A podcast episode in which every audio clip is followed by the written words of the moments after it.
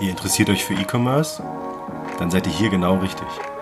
Mein Name ist Sebastian und das ist der Audio-Podcast E-Commerce and Friends. Einmal im Monat sprechen wir mit Partnern über aktuelle E-Commerce-Themen. Hallo zusammen, hier ist wieder Sebastian von Bilby mit einer neuen Folge vom Podcast E-Commerce and Friends. Ist schon wieder ein Monat vergangen seit der letzten Aufnahme und in der Zeit hat sich wahnsinnig viel getan.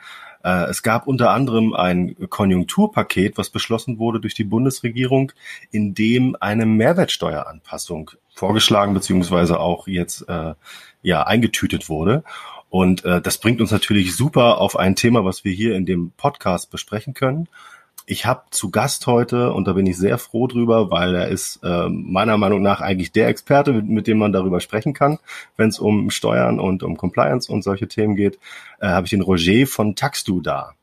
Ähm, genau, ich freue mich, dass du da bist, Roger.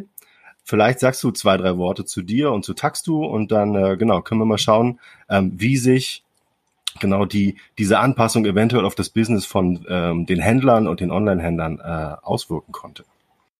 Ja, moin Sebastian, äh, vielen Dank für die Einladung. Genau, ganz kurz zwei Worte zu mir, ähm, zu meiner Vita. Ich bin ähm, gelernter Finanzbeamter, habe viele Jahre für die Finanzverwaltung gearbeitet im Bereich Umsatzsteuer, habe dann irgendwann mal meine Urkunde in den Nagel gehängt und äh, habe hier in Hamburg eine Zeit lang die Steuerabteilung einer internationalen Forschungseinrichtung geleitet.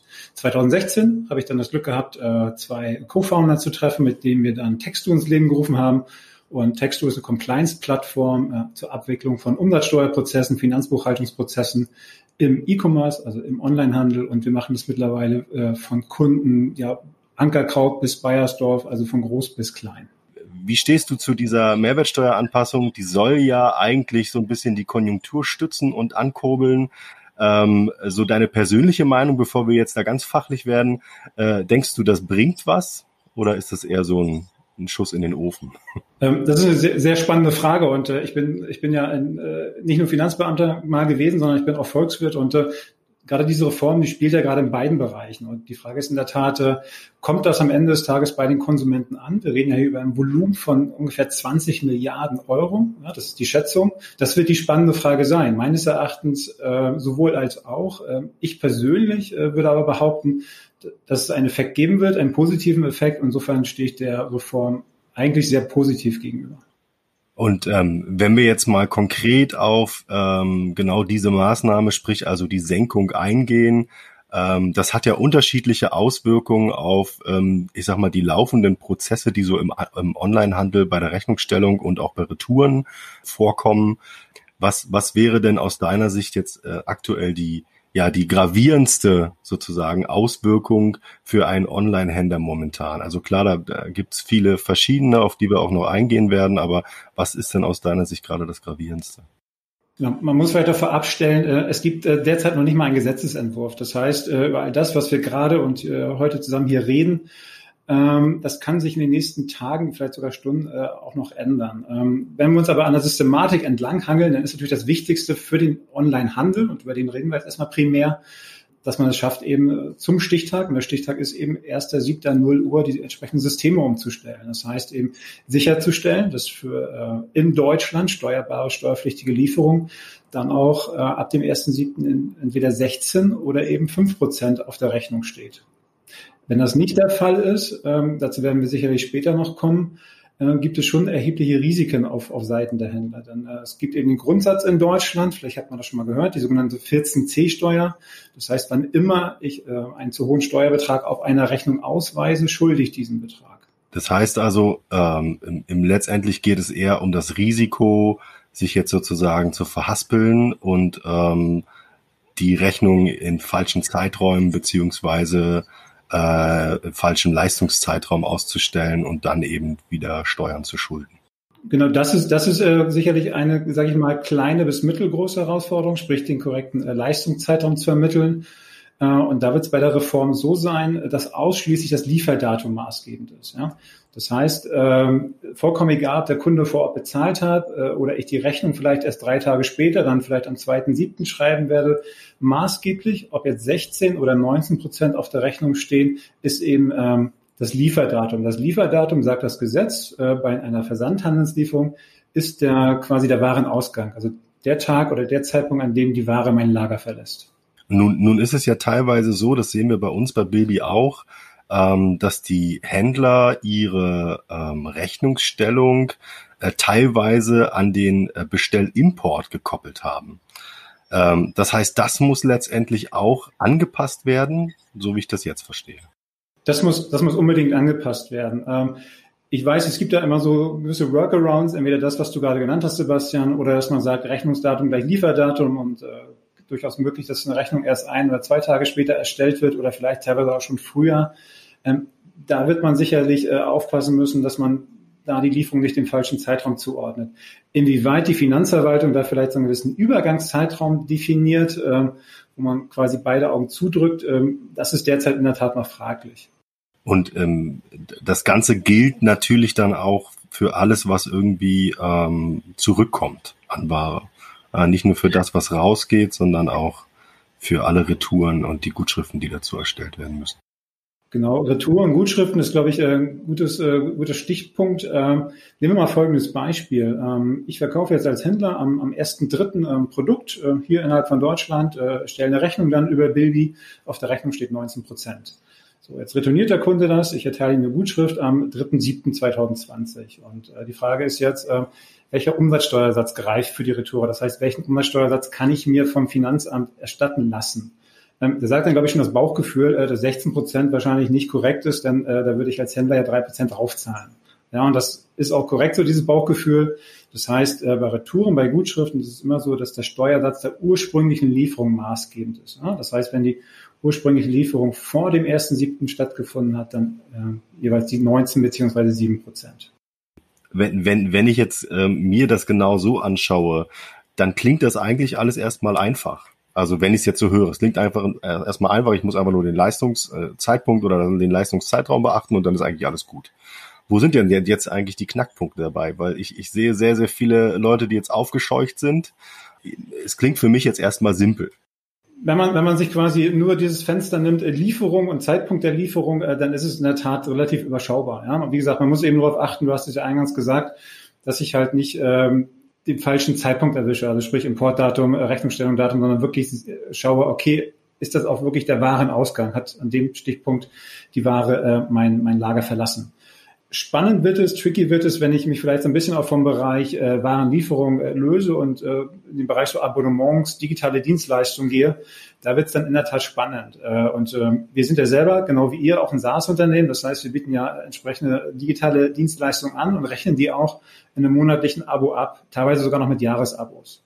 Und äh, da ist dann eben die Frage, ne, was, was äh, muss ein Kunde beachten, also ein Kunde von uns, ein Kunde von euch, der zum Anfang des Jahres ein Jahresabo bei uns abgeschlossen hat und den ähm, Jahresbetrag schon vorab überwiesen hat und auch eine Rechnung bekommen hat von, von uns eben mit 19 Prozent Umsatzsteuer.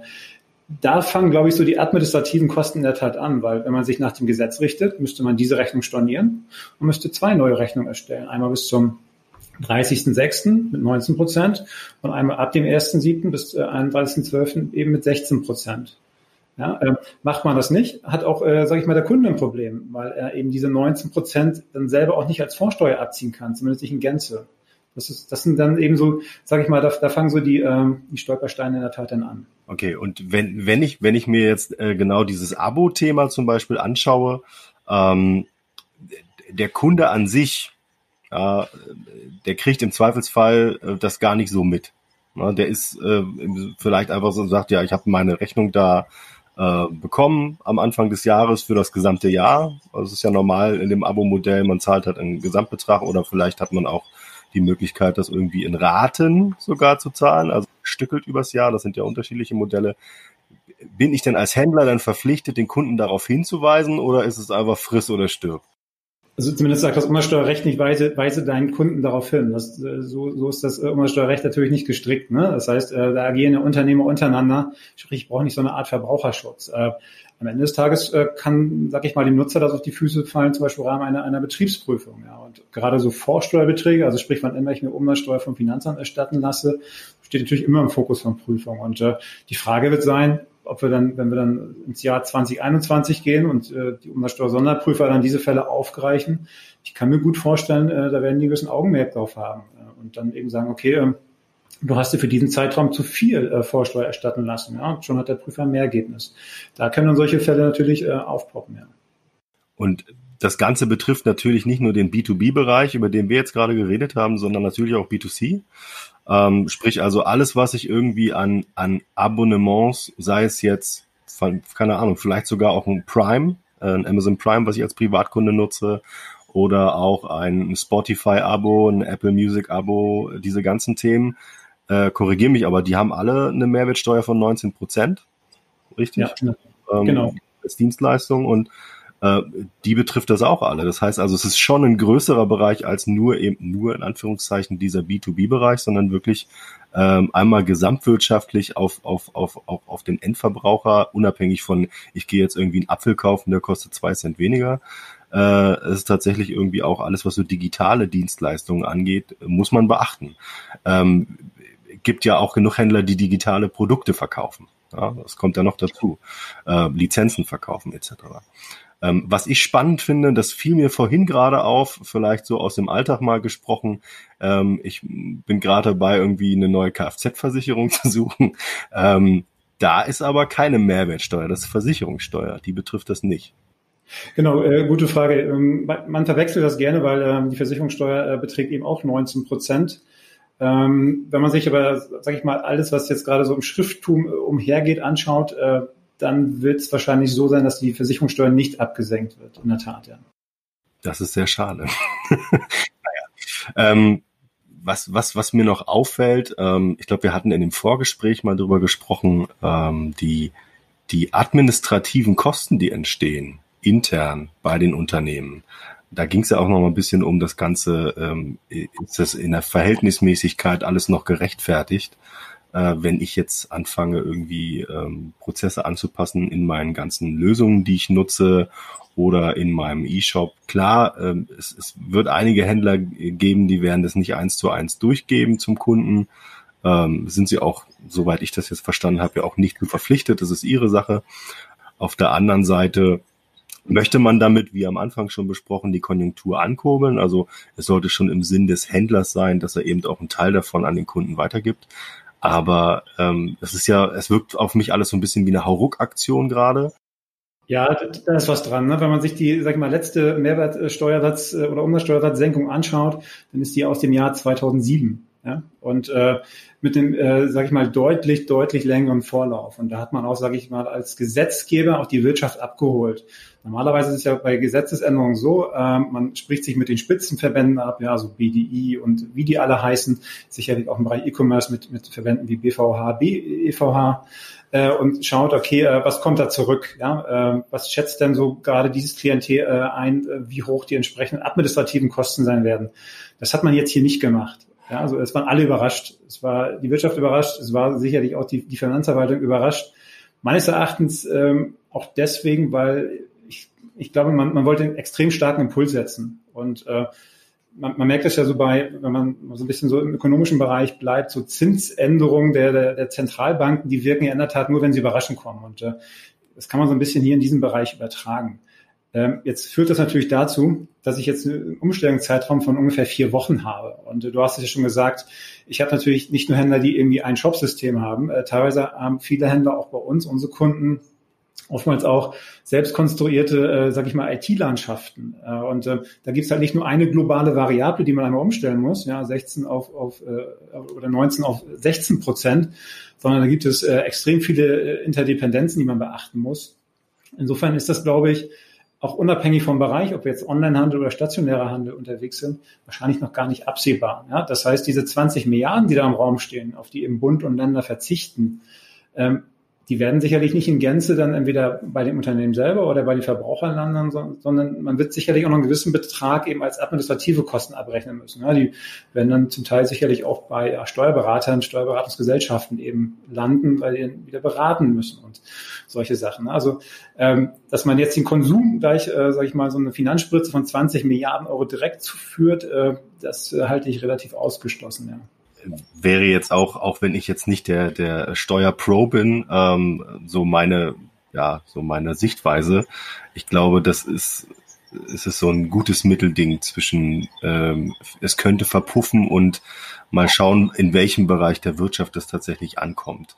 Ich glaube, die, die äh, Privatpersonen und, und auch die Händler, also die, die Unternehmen an sich, äh, sind gerade sehr vorsichtig, ähm, auch was Investitionen an sich angeht, ähm, in ihre eigene Infrastruktur, in Personal etc. Es kommt natürlich immer ein bisschen drauf an, in welchem Bereich man sich bewegt. Ich glaube, alle äh, äh, SAS-Unternehmen, ähm, die gerade, ja, ich sag mal, eher so im Dienstleistungsbereich unterwegs sind, äh, denen geht's eher gut. Ähm, den reinen äh, Händlern, je nachdem, was sie für ein Sortiment haben, eher nicht so. Ähm, die müssen sich da erst wieder ein bisschen reinfuchsen. Ähm, möglicherweise, das ist das, worüber ich vorhin auch nochmal nachgedacht habe, ist es eine Möglichkeit, die jetzt gerade sehr, sehr kriselnde ähm, Fashion und ähm, ich sag mal, ähm, Consumer Electronics Sparte ein bisschen zu pushen. Ich glaube, der Lebensmitteleinzelhandel hat kein großes Problem gerade. Ähm, die Leute müssen weiterhin was essen, die müssen weiterhin irgendwo raus, auch wenn sie es nicht wollen. Aber es gibt halt Bereiche, da kriselt es gerade ganz gewaltig. Man weiß es nicht so genau. Was, was, was denkst du, wenn wir jetzt ähm, auf den ersten Siebten schauen? Äh, an welchen Ecken und Enden wird es denn krachen und wie schnell wird es tatsächlich irgendwer sehen? Das ist für mich jetzt die Frage, weil es läuft halt so weiter. Es gibt irgendwie so wie so ein bisschen Millenniumsstimmung, dieses, oder oh, kommt der erste Siebte? Haben wir denn alles richtig umgestellt? Ähm, ist es dramatisch, wenn der Händler ähm, da, keine Ahnung, an irgendeiner Ecke vergessen hat, dass er da was einstellen muss? Äh, wie aufwendig wird das im Zweifelsfall, wenn er, wenn er nachträglich Sachen umstellen muss? Das sind alles so Themen, die kann man jetzt nicht so richtig absehen. Man kann nur versuchen, sich so gut wie möglich vorzubereiten. Ja, ich meine, aus, aus meiner Sicht, und äh, ich habe jetzt eben so die, die E-Commerce-Brille auf, äh, glaube ich, wird alles nicht so heiß gegessen, wie es gerade gekocht wird. Ne? Wenn man sich so die Kommentare derzeit anguckt äh, oder gerade auch die Kommentare der ersten Tage nach der Verkündung, ja, dann hieß es von Umstellungswahnsinn und administrativer Horror das würde ich jetzt nicht unbedingt behaupten. Und ähm, ich meine, gerade wenn man in E-Commerce unterwegs ist, äh, da muss man eben nicht irgendwie 100.000 Preisschilder physisch ändern, sondern kann das, glaube ich, relativ elegant machen. Das hängt natürlich immer wieder dann von der individuellen äh, Infrastruktur ab. Aber ich glaube, auch da hat wiederum der, der, der Onlinehandel, der E-Commerce wieder einen Vorteil vor dem stationären Handel. Das muss man, das muss man ganz klar sagen. Und äh, du hast es schon angesprochen, und das haben wir auch quasi bei uns in den Zahlen gesehen. Äh, es werden, glaube ich, Segmente unterschiedlich äh, profitieren. Ja, also das, das schon. Wenn ich halt als Händler in einem Bereich unterwegs bin, der sehr kompetitiv ist, äh, das muss noch nicht mal Onlinehandel sein, nehmen wir uns nochmal die Lebensmitteldiscounter, wir hatten da eingangs ja schon drüber gesprochen. Da wird man sicherlich die Mehrwertsteuersenkung eins zu eins an die Kunden weitergeben müssen, weil eben der Wettbewerb so stark ist. Und vielleicht sogar noch darüber hinausgehen, weil man eben keine krummen äh, Zahlen haben will. Ja? Dann wird man wahrscheinlich als Aldi oder Lidl die Preise noch einen Ticken weiter absenken. Ähm, in anderen Bereichen wird das sicherlich anders aussehen. Ja? Das heißt, wenn ich ein äh, uniques Produkt habe äh, und äh, den Kunden auch überzeugen kann, dass ich hier der Einzige bin, der entsprechenden Mehrwert hat, warum soll ich, sage ich mal, diese, diese Mehrwertsteuersenkung und die entsprechende Marge damit äh, nicht zu 100 Prozent äh, bei mir belassen? Also äh, das ist ja ökonomisch betrachtet äh, durchaus, durchaus sinnvoll. Insofern, wie gesagt, wird das, wird das stark vom, vom Segment abhängen.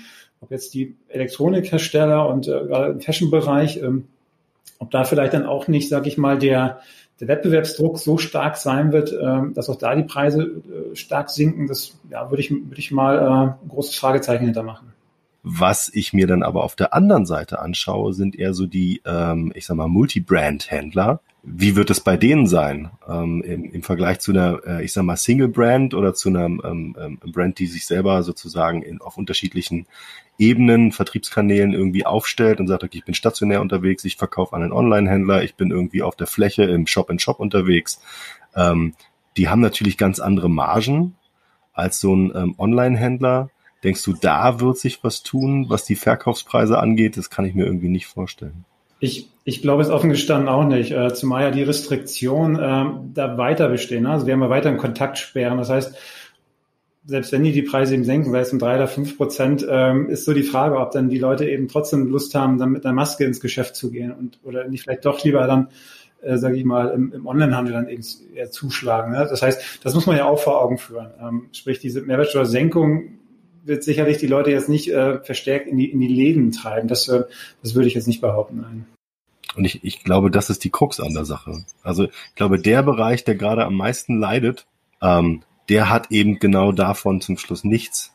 Ähm, ich, da gibt's auch viele, die haben in der in der Zeit, ich glaube in den zwei, drei Monaten, in denen es wirklich akut war, festgestellt, okay, sie versuchen auch Versandhandel, sie versuchen irgendwie direkte Belieferung aus dem Laden, haben sich nach Lösungen umgeschaut, also die sind da sehr kreativ geworden. Ich glaube, das ist auch ein großes Plus, was wir hier auch in Deutschland haben, dass die sehr flexibel auch mit Situationen umgehen können, die Händler. Es ist aber ein sehr, sehr kurzer Zeithorizont, ähm, in dem man im Zweifelsfall, auch wenn man es selber möchte, nicht so viel erreichen kann. Und die Kunden, und das ist, glaube ich, der, der zweite Knackpunkt, wie du es gerade schon gesagt hast, die haben auf der einen Seite auch aus meiner Sicht nicht wirklich ein Interesse daran, sich jetzt mit 20.000 anderen Leuten in so einen Galeria Kaufhof zu begeben äh, oder wo auch immer hin oder in so eine kleine Boutique, wo sie wenn möglich noch anstehen müssen draußen. Hätte ich auch keine Lust drauf. Ähm, auf der anderen Seite haben die natürlich auch gerade andere Sorgen. Ja, Im Zweifelsfall trifft sie eben diese Konjunkturproblematik genauso im Privatleben. Sie halten sich ihr Geld lieber zusammen ähm, sind nicht so interessiert daran, jetzt, weiß ich nicht, 200 Euro für ein paar Schuhe auszugeben. Nee, legen sie sich lieber zurück, weil sie sagen, naja, will ja vielleicht mit meiner Familie einen Urlaub machen, etc. Das ist auch ein guter Stichpunkt. Ähm, wie sieht's denn eigentlich aus mit Urlaubsreisen? Weil es sind ja viele ähm, Urlaubsreisen, da ist ja der Leistungszeitpunkt, korrigiere mich, wenn ich da falsch liege, ja der Zeitpunkt der Reise und nicht der Zeitpunkt der Rechnungsstellung. Wie sieht's denn da aus? Genau, äh, das, das ist so, also hängt natürlich noch davon ab, wurde jetzt die Reise vermittelt, das heißt, zahle ich noch eine Vermittlungsgebühr ans, ans Reisebüro. Das sind alles so Fragen, aber ja, auch, auch da, äh, sage ich mal, äh, ist dann in der Tat die, die Frage, wann findet dann die Reise statt oder wird sie storniert oder ich bekomme einen Gutschein. Ähm, das sind dann sicherlich noch so, so Zweifelsfragen, die man, die man dann erklären muss äh, oder noch klären muss äh, und auch dann, äh, sage ich mal, zur Lösung kommt, äh, wann entsteht das Umsatzsteuer, wann nicht obwohl das wahrscheinlich mir als Endverbraucher dann eben auch egal sein kann, ne? weil ähm, ob jetzt mein, mein Reiseveranstalter Umsatzsteuer abführt, in welcher Höhe, äh, ist für mich erstmal zweitrangig. Ähm, ich habe auch keinen kein Vorsteuerabzug ne, als Privatperson. Ich dachte, man kann vielleicht dann sagen, okay, ich habe jetzt da irgendwie die 19 Prozent bezahlt. Vermittler, okay, nehmen wir jetzt den Vermittler mal raus, aber wenn ich jetzt direkt eine Reise buche oder von mir aus irgendwie ein Ferienhaus mir äh, an der Ostsee gebucht habe für dieses Jahr, da zahle ich ja effektiv die Mehrwertsteuer. Genau, das, das ist, glaube ich, eine, eine, spannende Frage und die betrifft auch wiederum Händler. Ne? Das heißt, wenn ich vorab schon irgendwie eine Vereinbarung hatte, eine, eine preisliche Vereinbarung, äh, und jetzt kommt es eben zu dieser Steuersenkung, äh, muss ich die eben weiterreichen oder nicht? Und das hängt davon ab, was ich eben vereinbart habe. Habe ich ein, ein Endpreis vereinbart, also ein Bruttoendpreis oder vielleicht auch ein Nettoentgelt. Wenn ich eben Nettoentgelt vereinbart habe, ne, zuzüglich gesetzlicher Umsatzsteuer, dann bin ich natürlich verpflichtet, das weiterzureichen. Im anderen Fall ähm, zum Beispiel, ich stelle irgendwie einen Preis auf Amazon ein, äh, Endbetrag 30 Euro inklusive äh, Umsatzsteuer, ähm, dann muss ich natürlich nicht weiterreichen. Ne? Das, ist, das sind in der Tat jetzt gerade so die, die, die spannenden Fragen. Ähm, ich, ich glaube, da wird noch einiges auf uns zukommen jetzt, ähm, wenn ich mir die nächsten zwei, drei Monate so anschaue. Das ist, glaube ich, auch die Zeit, in der die Leute normalerweise ja, ja, Stück für Stück alle in den Urlaub fahren und der Hauptteil der Menschen wird wahrscheinlich ja eher in Deutschland bleiben, was, was ja für eine äh, Konsum äh, ankurbeln sprechen würde. Im, Im Zweifelsfall kommt es, kommt es vielleicht sogar einfach in der Gastronomie an. Was ist, was ist bei euch eigentlich? Also wenn, wenn, wenn du jetzt auf euer Geschäftsmodell schaust, ähm, rennen euch die Leute gerade die Tür ein? durch dieses Thema oder? Ähm, man muss sagen, wir, wir hatten da damals äh, so Mitte, Mitte April, ich glaube, da ging es wahrscheinlich vielen Unternehmen so, gab es so eine gewisse Schockstarre im Markt wegen Covid-19. Ja, das heißt, da lief so wahrscheinlich so eine gute Woche äh, relativ wenig. Dann haben wir aber gesehen, äh, dass die Nachfrage wieder extrem ansteigt und äh, das Thema jetzt, sage ich mal, Mehrwertsteuersenkung bringt vielleicht so das Thema Umsatzsteuer-Compliance wieder ein bisschen verstärkt in den Fokus. Das, das ist in der Tat so. Ne? Also natürlich habe ich jetzt auch wieder laufende Veranstaltungen, wo ich dann dazu referiere, zum Beispiel morgen dann wieder äh, auf, auf Wortfilter. Ähm, das heißt, äh, ja, das Thema wird wieder so ein bisschen präsenter und äh, es führt den Leuten auch vor Augen, ähm, dass, dass man das Thema Umsatzsteuer, äh, sage ich mal, nicht so als klassische Buchhaltersteuer abtun sollte. Denn ähm, wenn ich da einen Fehler mache im Bereich Umsatzsteuer, dann ähm, kann das extrem schnell teuer werden. Und bis ich eben 19 Prozent Marge nachhole oder ab dem ersten siebten 16 Prozent, weil ich irgendwo was falsch abgeführt habe, äh, das können sich wahrscheinlich die wenigsten leisten. Ne? Das, das ist in der Tat, glaube ich, dann ähm, äh, aus meiner Sicht äh, ein schönes Event, äh, um das Thema nochmal die Bedeutung, wie es eigentlich aus meiner Sicht verdient, auch nochmal, sage ich mal, vor Augen zu führen. Ich glaube, wir können, wir können beide jetzt nicht mehr so wahnsinnig viel in die Glaskugel schauen. Ich danke dir auf jeden Fall für deine ähm, Ansätze, die unterschiedlichen, die ich jetzt gehört habe, auf die ich jetzt im Zweifelsfall auch nicht gekommen wäre von alleine, finde ich super, dass wir da nochmal drüber sprechen konnten. Und äh, vielleicht darf ich dich dann in den nächsten äh, Monaten vielleicht nochmal hier begrüßen und dann sprechen wir rückblickend nochmal über das ganze Thema Mehrwertsteuer. Vielen Dank, Roger. Vielen Dank, Sebastian. Vielen Dank, dass ich da sein durfte.